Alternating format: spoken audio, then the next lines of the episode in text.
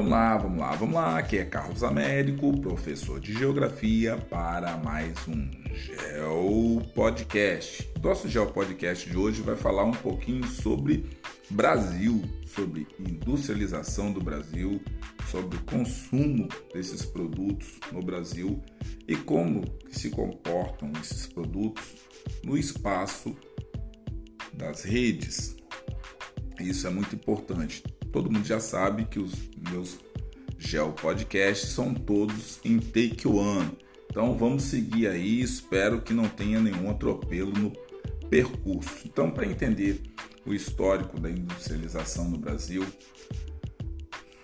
o Brasil de fato começa, tem início a um processo de industrialização no início do século XX.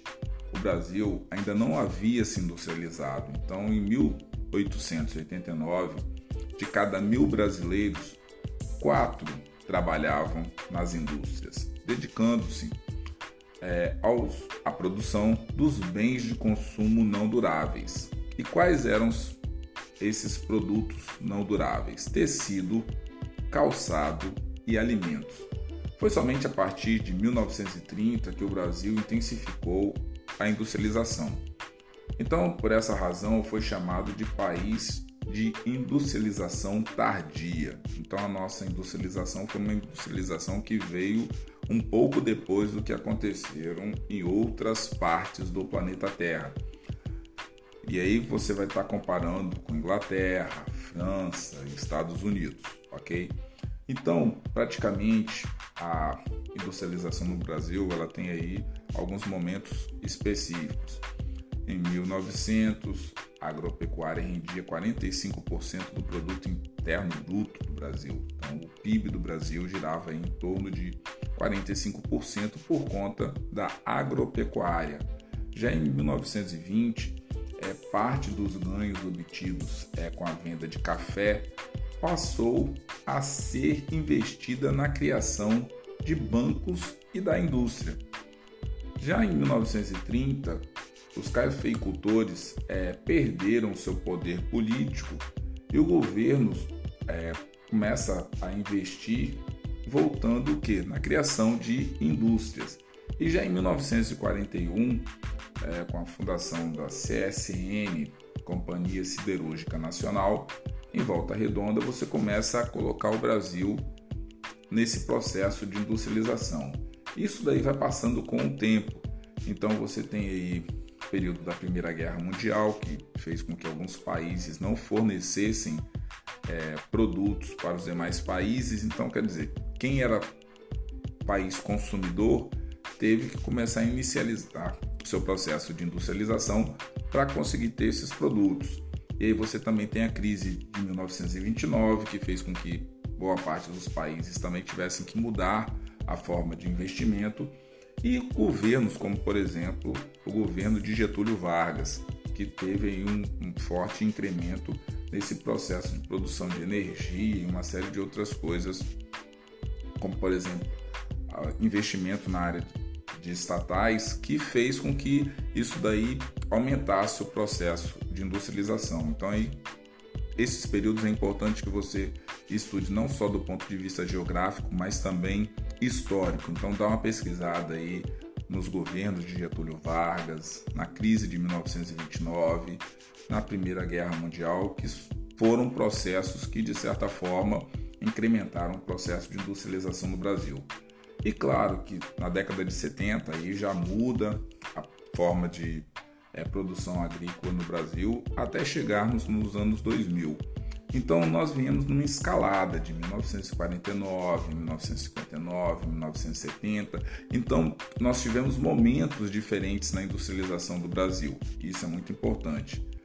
Pois bem, seguindo aí, é concentração e relativa desconcentração industrial. Então, geralmente nas regiões metropolitanas das grandes cidades, como aqui na região sudeste, São Paulo, Rio de Janeiro, a industrialização sempre foi é, intensificada e isso daí, claro, trouxe um incremento. Mas quais eram essas indústrias é, que iam surgindo aí?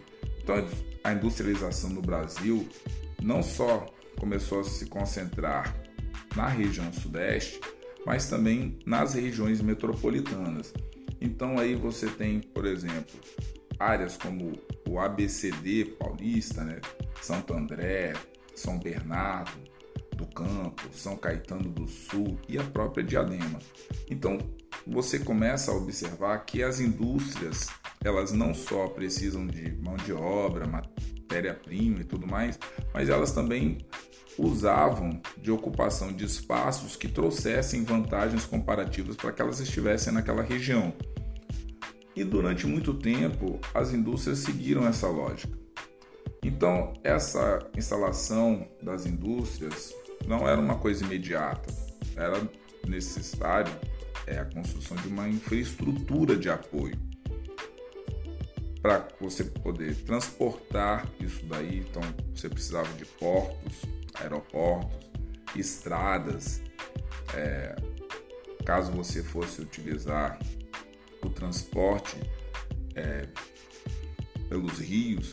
Então, tudo isso é, demandava o que? Investimentos na questão do transporte, não só de matérias-primas até as áreas industriais, mas também das áreas industriais para as áreas do mercado consumidor e até mesmo para exportação. Então, a nossa industrialização, ela durante um tempo, ela foi se concentrando. E quando que essa industrialização passa por um processo de desconcentração? É, então, essas indústrias elas começam a sair da região sudeste, elas vão indo para a região sul, vão espalhando para a região centro-oeste, para a região norte, para a região nordeste, como se fosse uma forma de é, ampliar essa gama de investimentos que nós temos no território brasileiro. Claro que a grande maioria das áreas industriais estão na região sudeste ou na centro-sul, mas você também encontra é, espaços é, industriais na região Nordeste, espalhado por todo o nosso território. Pois bem, a partir daí tem algumas questões que são importantes é, serem analisadas. Por exemplo, a guerra fiscal que existe entre estados no Brasil. Então, assim, alguns estados é, oferecem vantagens comparativas para que as empresas se instalem no seu território, porque isso daí vai trazer o que? Arrecadação maior para o Estado num determinado momento. Mas o que nós é, observamos que a indústria, é, no caso, ela precisa de inovações tecnológicas, produzem transformações socioeconômicas é, e no território, mas elas também podem trazer problemas para as áreas às quais as mesmas estão instaladas. Então, ela traz vantagens, mas também cria impactos nas áreas em que estão é, instaladas. Então, olha só, o Brasil é, tem uma dinâmica é, por conta do seu tamanho, do qual as indústrias elas é, foram criando um, espaço de interlocução é, entre o que era produzido e exportado e os recursos naturais que eram explorados. Lembrando que o Brasil sempre teve um, um, uma ligação com exportar matérias-primas. E aí, a partir do momento que tem esse parque industrial criado no Brasil, parte desses produtos não são mais mandados na forma natural. Elas já são industrializadas no Brasil e são mandadas para outros países, o que faz com que parte dessa produção que causa impactos ambientais em rios, mananciais, em florestas e até mesmo na área urbana e rural, acabem ficando dentro do nosso território. Então, isso daí foi também uma questão colocada nesse processo de industrialização. Claro que quando a indústria vai se desenvolvendo, você vai é, ampliando a parte do parque é, industrial. E claro que isso daí requer investimentos científicos e tecnológicos. E de certa forma, isso daí vai produzindo uma reorganização espacial do território brasileiro e isso daí acontece em diversas cidades no Brasil. Então, o que acaba acontecendo? O processo de industrialização no Brasil cria uma geração de cientistas, é, promessas de mudanças é, no parque tecnológico e avanços por conta dos desafios que são colocados é, nessa área industrial. Então, você começa a ver que essa parte da indústria, do consumo do que é produzido aqui, já que nós começamos é, com produtos é, de consumo rápido, como por exemplo alimentos não duráveis, né? alimentos, calçados e tecido, e a indústria brasileira avançou em outras direções. É como que esse consumo sai dos alimentos, sai dos calçados e das roupas, no caso do tecido, que pode ser utilizado em várias situações diferentes, não só nas roupas, mas você começa a observar que o crescimento dessa indústria no Brasil vai fazendo com que também se mude a perspectiva do consumo.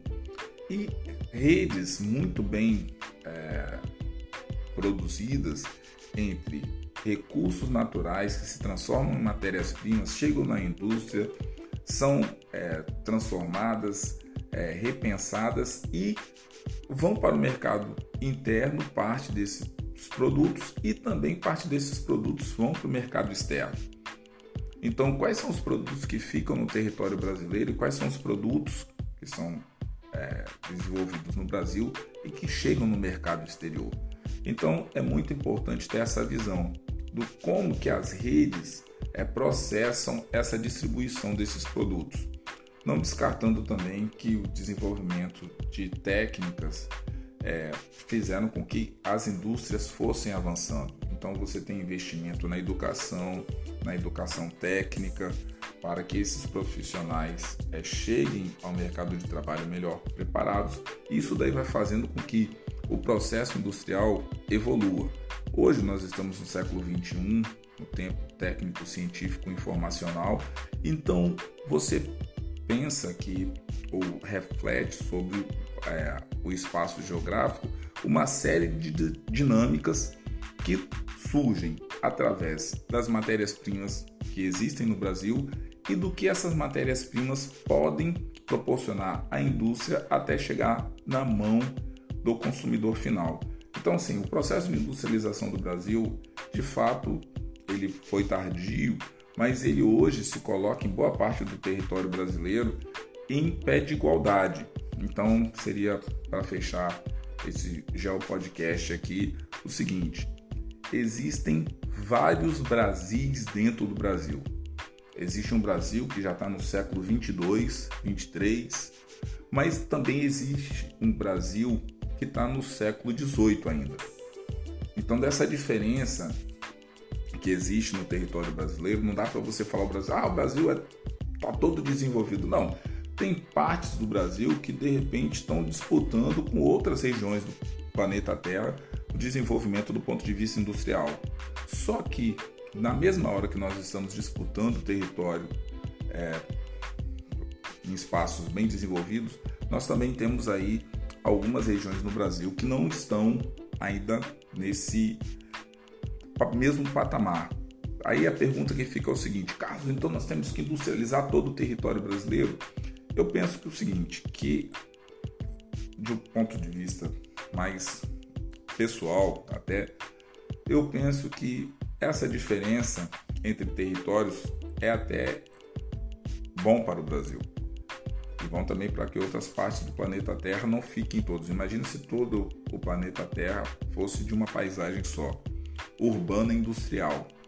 A situação iria ficar bastante complicada. Então, assim, eu penso que existe espaço no planeta Terra para todas as paisagens possíveis e existe a necessidade de um equilíbrio entre essas paisagens para que todas consigam conviver em harmonia. Se uma determinada paisagem é humanizada se sobrepor às demais, pode ser que nós tenhamos uma falta de equilíbrio aí nos espaços. Então, assim, que vocês analisem essas minhas palavras e espero ter ajudado vocês a entender essa parte da industrialização do Brasil, a questão do consumo de alguns produtos que são desenvolvidos no território brasileiro e como que as redes se processam nesse emaranhado de informações geográficas.